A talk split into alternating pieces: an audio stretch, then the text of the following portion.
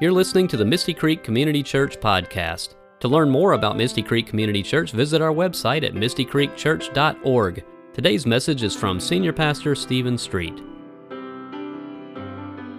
How does it feel to know that it's God's breath that is in your lungs? Did you, um, did you listen to the scripture when Doug so beautifully read it this evening? When God called Jeremiah to be the prophet of an entire nation, he said, I knew you before you were born. Some translations say, I knit you in your mother's womb. Others translations say, I formed you in your mother's womb. I knew you before you were born. Same thing for you, folks. He knew you before you were born. Do you realize how big your God is? You have any clue how big God is?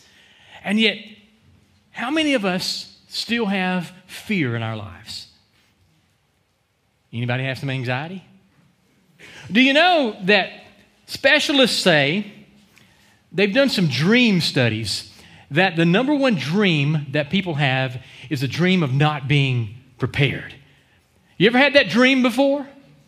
Not being prepared? Karen's dad, he's a retired United Methodist minister after 50 years of serving. He used to have this dream of not being prepared. And he, he would wear robes. You've seen clergy wear robes before. And he wore a robe every Sunday. And he had a dream that he got it in front of the congregation and he, and he had his robe on, but he wasn't wearing anything under the robe. the dream symbolized you're not prepared, you're not ready. And so he would wake up in the middle of the night and he and the Lord would go into the study and he would study more of God's word and he would pray more to be prepared. That's how serious he took delivering a word from God. And folks, I got to say, I've learned a lot from him. That's how serious I take preparing each message every week. It's how serious Doug takes the opportunity to lead us in worship. It's not something that happens in just a few hours. It begins early in the week, all the way up until the moment. And it just happens, I've had a little less time this week because we're worshiping on Saturday night. Now, what you don't know is Mitch and I usually write our sermons Saturday evenings about 9 or 10 o'clock after football's over. I'm just kidding about that. Well, maybe I'm not. No, no, it's a lot more planning than that. I did have a friend, though, that told me that God really never inspired him until Sunday morning about two hours before he was to preach. I don't know if I could work that way. But if that's what God decided to do, and so I started listening to this friend's sermons, and it seemed like he didn't prepare, you know, but about two hours before his, his time. But anyway, we won't go into that story. So I suspect I'm not the only one who panics about not being prepared sometimes. And it helps us to relate to the situation that Jeremiah, the prophet in our scripture lesson for today, was facing. You see, Jeremiah was a very young man. He was a young priest just starting out. He was in this small settlement in Jerusalem when God spoke to him one day and called him to be a prophet to the nations. This is a big deal, folks. Nothing scary about that, right? Yes. Don't kid yourself.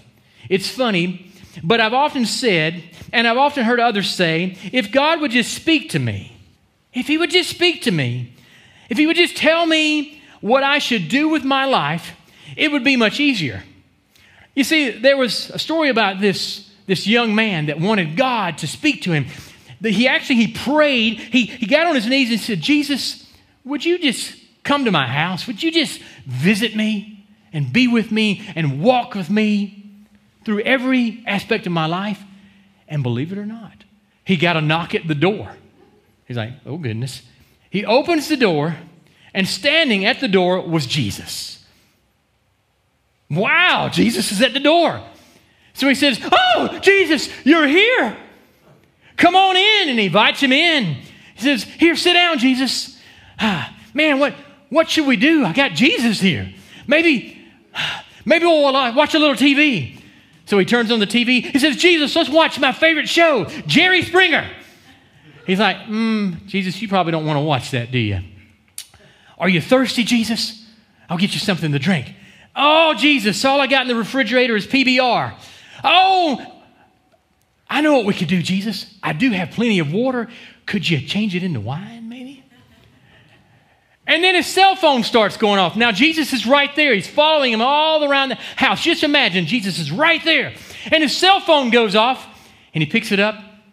And it's some of his friends saying, Hey, man, we got this party tonight. There's going to be a lot of girls there. Come on. He's like, Oh, yes, I'll be there. And he looks, and there's Jesus standing there. He's like, Jesus, I'm so glad you're here. You answered my prayer, but you just need to sit this one out, Jesus. You just stay here. I've got this uh, appointment that I need to go to. And so as he heads out the door, right behind him is Jesus. He's like, Jesus, I don't think you heard me. Um, you just need to go back inside, please. I've got an appointment I need to be at. He goes to walk out, and Jesus follows him again. This happens five or six times till the young man gets aggravated. And finally, he shoves Jesus back into the house. And he says, I don't need you right now. I've got something else to do, and I don't need you to be with me on this one. Okay. And then the story goes several more things happen like this to the point that this young man is so fed up with it that he nails Jesus to the walls of his house to keep him there. Folks, I'm afraid that many people they pray that prayer, Jesus, if you would just walk with me, if you just talk with me, if you just speak to me, if you just be with me. And if he really showed up and did that, there would be parts of our lives that we're embarrassed for him to be at, show up, be a part of. And yet we don't have to pray that prayer because you already know. Sherry just prayed it in her prayer. He is omnipresent. He's here. He's with us always. He knows every single thing that you're doing, that you're thinking, that you're going to do. And so there's no escaping his spirit. So go ahead and realize that he is walking with you, he is already there. We all think that if God spoke to us in a clear, unmistakable way, we would feel instant relief and would obey instantly. But would we? if he specifically called us to do something, would we do it? Look at the people in the Bible that God spoke to. Very few responded with, Sounds great, God. I'm on and I'll do it. Thanks for the clear directions. Almost everybody responded with fear, questions, or excuses. I'm too young, not good enough, I can't speak clearly, I'm too small. So let's not kid ourselves that we are so faithful or courageous to respond when God calls us to fulfill his purposes. Jeremiah responds like we probably would Alas, sovereign Lord, which is another way of saying, Oh no, I don't know how to speak.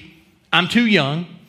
You know, those seem like reasonable excuses, don't they? No, thank you, Lord. I'm not ready. I'm sure you meant to give that job to someone else. Has someone ever called you from the church and asked you to do something? And you're like, I'm sure you didn't mean to call me. That must be a mistake. And yet you wrote on that gifts card that you'd be willing to do that very thing they were asking you to do. And yet you say no. And then they respond and say, Well, you said you would on this little card here. Oh, I, I, was out of my mind, I guess, when I wrote that on there. Or have somebody called you and called out a gift in you, or maybe in the church or out in the hallway or in the grocery store and said, I see this gift in you. And yet you said, Yeah, that's not me. And yet they see it in you, but you don't see it. Be on the watch, folks. Be on the lookout for others to identify God's gifts in you and your potential. Other people can point out that giftedness. And I would affirm that and pray about it if someone approaches you and says, I see this in you, I see the potential in you to do this. It reminds me of a, a comment a manager wrote in, a, in an employee evaluation. The manager says this He's never been very successful. When opportunity knocks, he complains about the noise. Ouch. Jeremiah wasn't exactly complaining, he was just listening. All Jeremiah heard was the responsibility. He didn't hear the reassurance. You know, God never gives a responsibility without first giving reassurance. Maybe I need to say that again. It is in your notes. God never gives a responsibility without first giving reassurance. God never calls someone without first comforting them. God never appoints someone without first anointing them. So let me ask you how big is your God? Look at God's words in the beginning of this passage. Before I formed you in the womb, I knew you. Before I formed you in the womb, I knew you. Before you were born, I set you apart. I hope you hear these words too, just as Jeremiah did, and plant them in your heart and mind because your life will never have the impact God created you for unless you understand this truth. God made you for a purpose. He made you for a purpose. That's the first truth we need to understand from Jeremiah's story. God made you for a purpose. In fact, when God tells Jeremiah, Before you were born, I set you apart, the word used here literally means set apart for a sacred purpose or consecrated. You weren't just made for a purpose, you were made for a sacred purpose, for God's purposes. How big is your God? What would change about your life if you viewed every moment as a limitless opportunity to live for God? Every moment. The time you spend on the school bus or commuting each morning, the conversations in the locker room or the conference room or the band room or on social media, what would those moments look like if you knew God was working through you to change people's lives? Are you familiar at all with Ephesians 2:10? It reads like this: "For we are God's workmanship, created in Christ Jesus to do good works, which were prepared in advance for us to do." Prepared in advance. God not only created us for good works, God prepared those good works for us in advance. God didn't just make you for a purpose, God made you with a plan in mind. God made you for specific good works that were prepared in advance for you to do. There is nothing random or meaningless in your life or about your life. Really. Every moment was created for God's sacred purposes. That's the first thing we need to understand from today's Bible passage. The second thing we need to understand from this passage is that in order to accomplish God's purposes, we must first live without fear. Think what you could accomplish if you could live without fear. This past summer, I learned that some of our young people like to jump off high rock formations at the Chattahoochee River. One of them sitting back there on the back row just happens to be my son. I didn't know about it, by the way. Did his father go and do it? I'm not going to say. But anyway, has his father done things like that before? Yes, he has. Recently, just by the way. And so I remember thinking, that's crazy for y'all to be jumping off these rocks into the Chattahoochee. Do you know what's in the Chattahoochee? What's down below when you're jumping? Because it's really high up. And I saw some of the video, and you jump so high when you hit the water, it stings, it hurts. But then, before I laid into him and his friends, I thought, well, I did the same thing. I jumped off bridges in South Carolina, a place called Lynches River. I used to swing off these bridges on the side of the bank into a place called Black Creek. It was full of water moccasins. I didn't care. But one thing that my daddy taught me, he said, son, never jump unless you can see where you're going to land.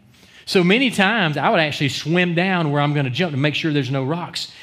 And I figured out, jumping off this bridge down off Lynches River in South Carolina, by the way, near Lake City, South Carolina, that if I jumped in between these two big rocks in this little narrow place, it was 20 feet deep. But you had to jump perfectly to escape the rocks. I must have jumped 100 times, never hit the rocks. Thank you, God, for protecting me. But my dad said, just make sure you know where you're going to land. I tell young people the same thing. And before you climb, make sure you see a way back down just in case you chicken out. We had that happen not long ago. There's a place in South Carolina, it's called Long Shoals Roadside Park. And there's this rock that you have to climb up to to get to. And down below, it used to be a, deep, cold water pocket. But sand had filled in a lot of it. And we got up to the top of it and we realized when we looked down, wait a minute, it's only like two feet deep now. It used to be like eight feet deep. And so I said, Well, I'm not jumping. And so I'm going, I'm going back down, and I realized, wait a minute, it's a lot harder to go back down than it is to get up. I'm always jumping off. What did dumb me do? Rather than go back down and, and risk slipping, I decided well, I'll just jump and I'll just bring my feet up like this, and I did. And I was okay. My feet just went into the sand. Not smart for my age, by the way. The kids did it too. So, climbing and jumping off high rocks and making sure you know where you're going to land and what's down below, you know, that's not great advice for followers of Jesus Christ. God says, jump and I'll catch you. God says, climb out on a higher peak and trust that I will show you the way. Listen to God's word in Jeremiah. Do not say, I am too young. You must go to everyone I send to, send to you and say whatever I command you. Do not be afraid of them, for I am with you and I will rescue you, declares the Lord. Let me ask you something. How many opportunities are lost to fear, particularly the fear of rejection? How many blessings wither and die in the face of our excuses? Fear shrinks our vision. Fear stunts our potential. Fear steals our eternal impact. How? By making us doubt God's calling. Listen to, listen to God's words again. Do not be afraid of them, for I am with you, and I will rescue you, declares the Lord. I want you to repeat to yourself three times, three times today and maybe 30 times a day when you leave here for the next couple of days. I want you to repeat this I will not be afraid, for God is with me and will rescue me. Think you can remember that? I will not be afraid, for God is with me and will rescue me. I'm going to do it again. I will not be afraid, for God is with me and will rescue me. If you will say that every day, several times a day, God's going to take you places you never thought possible. He will be with you and He'll rescue you. You'll see some opportunities happen. Some doors will open that did not open before if you'll do that. I'm going to tell you something, and this may be tough teaching for some of you because some of you have a lot of anxiety and fears. Hear this now anxiety and fear are emotions of unbelief. Fear and anxiety is facing the future without God. That's difficult teaching, it is, isn't it? That's a moment in your life where there's some doubt. You see, that's not who we are. We are powered by the emotions of faith and trust, which lead to joy and peace. That's your word for the year peace. That's what we're powered by. How big is your God? And the final thing we need to understand from the story of Jeremiah is that to accomplish God's purposes, we must trust God's plan. You think you're supposed to trust your plan? no, God's plan. Doing great things for God begins with the simple trust that the one who has called us will not forsake us as we follow his call. The next illustration is appropriate since the NFL playoffs began today and they extend through tomorrow and the next couple of weeks into the Super Bowl in February. I was struck recently by some wise words written by finance blogger Bob Lotich.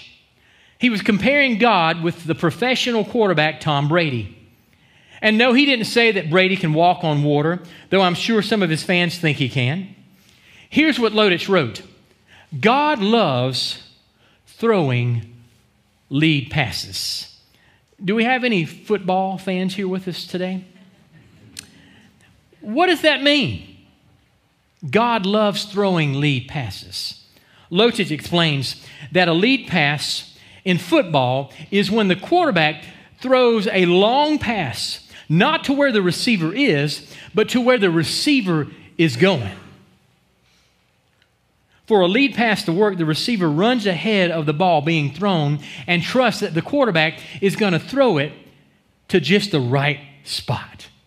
Maybe this video here will set the example and, and unclog your memory for just a moment. Blocking tight end, Fitzpatrick. Now another flag. Bennett launching. Mitchell. Caught it. Touchdown, Georgia. With a free play, the Dogs retake the lead. Recognition. He sees Tim Smith jump. He says, What the heck? Let's go to the young corner. We've gone after him here a little bit on this drive. Let's take a shot with my freshman Mitchell against Jackson. Ball underthrown just a bit. Jackson never turns to find the ball, and a great job again by a Georgia player locking in to secure. So that wasn't actually a lead pass, believe it or not. It was, ball was on the throne a little bit, but aren't you glad he caught it? Congratulations, UGA fans. You deserve it. You deserve it. You worked hard for that. That's all I'll say about that. but congratulations.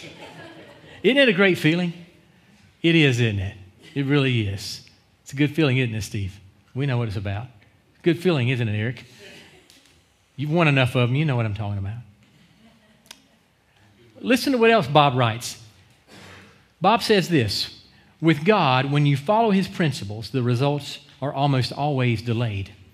As in, when he asks you and me to do something, we rarely see the immediate results. We have to keep doing what we know he told us to do, just keep running. And trusting that God will get us the results, the ball, somewhere downfield. If I were playing catch with the NFL quarterback Tom Brady and he said, just start running and the ball will be there when you get there, I would trust him. I would trust him that the ball would be there. I mean, he's won seven Super Bowl rings, and some say he's going to win another one. So I know he can get the ball down the field to where it needs to be. How much more can we trust God when he says, just start running? I'll take care of the rest. Whatever you are trusting him for today, just keep running and trust that he's got it all worked out for you. Just keep running. Just keep running. He's got it all worked out. And that's what Jeremiah learned to do. God didn't choose Jeremiah because of his outstanding skills and charisma and his public speaking. Look at the final verses from today's Bible passage. Then the Lord reached out his hand and touched my mouth and said to me, I have put my words in your mouth. See, today, I appoint you over nations and kingdoms to uproot and tear down, to destroy and overthrow, to build and to plant. This is going to shrink your ego a little bit, but I'm going to say it. God's plan is not about you, it's not about me. It's about God working through us. As the Lord said to Jeremiah, I have put my words in your mouth. But God gives us a choice. What we give to God, He will use for His purposes. So, what would happen if you gave everything to Him? God made you for a sacred purpose. You can't unhear that truth. Every moment you are alive is a sacred opportunity to do good works that God prepared in advance for you to do. The only obstacle standing between you and God's sacred purpose is your willingness. Will you give every part of your life to God? Will you refuse to let fear shrink your vision? If so, God can use you to bring hope and salvation to people who might never meet Him any other way. So I want you to decide this evening, and it's the evening time, nighttime, to trust everything to God's purposes. And God will make use of you to make an eternal impact in others' lives. Decide today that the battle belongs to the Lord. How we handle life depends on how big we believe God is. Now, these principles are in your notes, and I want you to take them home today because they will set you free. There's transformation in this message today, folks. If He's too small, if God is too small, you will live in constant anxiety, thinking everything depends on you. Got any people driven like that in here today? Yes, there are some watching right now. If God's too small, your outlook will be dictated by your surroundings, or worse, your critics. Without the acceptance of a loving God, you'll be bound to people's opinions. You'll always be worried about what other people think of you rather than what God thinks. And there's total defeat in that, folks. Worrying about what everybody else thinks. If he's too small, you will constantly crave recognition because you don't understand that your Father who sees what is done in secret will reward you. Matthew 6 4. When we make the mistake of shrinking God, we offer prayer without faith, work without passion, service without joy, and suffering without hope, which results in fear, retreat, loss of vision, and failure to persevere. How big is your God? You see, when you understand that God is limitless and He is big, He's mighty, He's strong, then you get to serve.